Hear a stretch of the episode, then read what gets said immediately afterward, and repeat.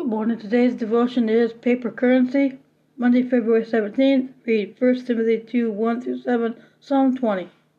This is good and is pleasing in the sight of the God our Savior, who desires all people to be saved and to come to the knowledge of the truth. 1 Timothy 2 3 through 4.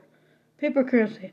There is a clear scriptural proclamation to pray in today's in today's reading. Friends, Paul encourages us to pray with thanksgiving.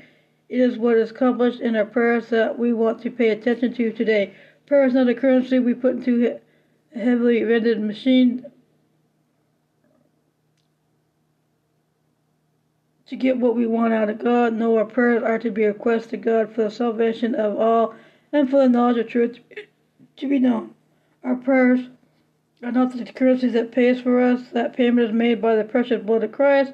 He prays with us and for us as we pray. We also give thanks, especially to this day, for all the presidents who have led our nation, and that our Lord would maintain us with a peaceful and quiet life, godly and dignified in every way. Thank you, Lord, for our salvation in Christ. May our nation be preserved according to your will. Amen. Thank you for listening to this devotion. Stay safe. Have a good day, and thank you for listening.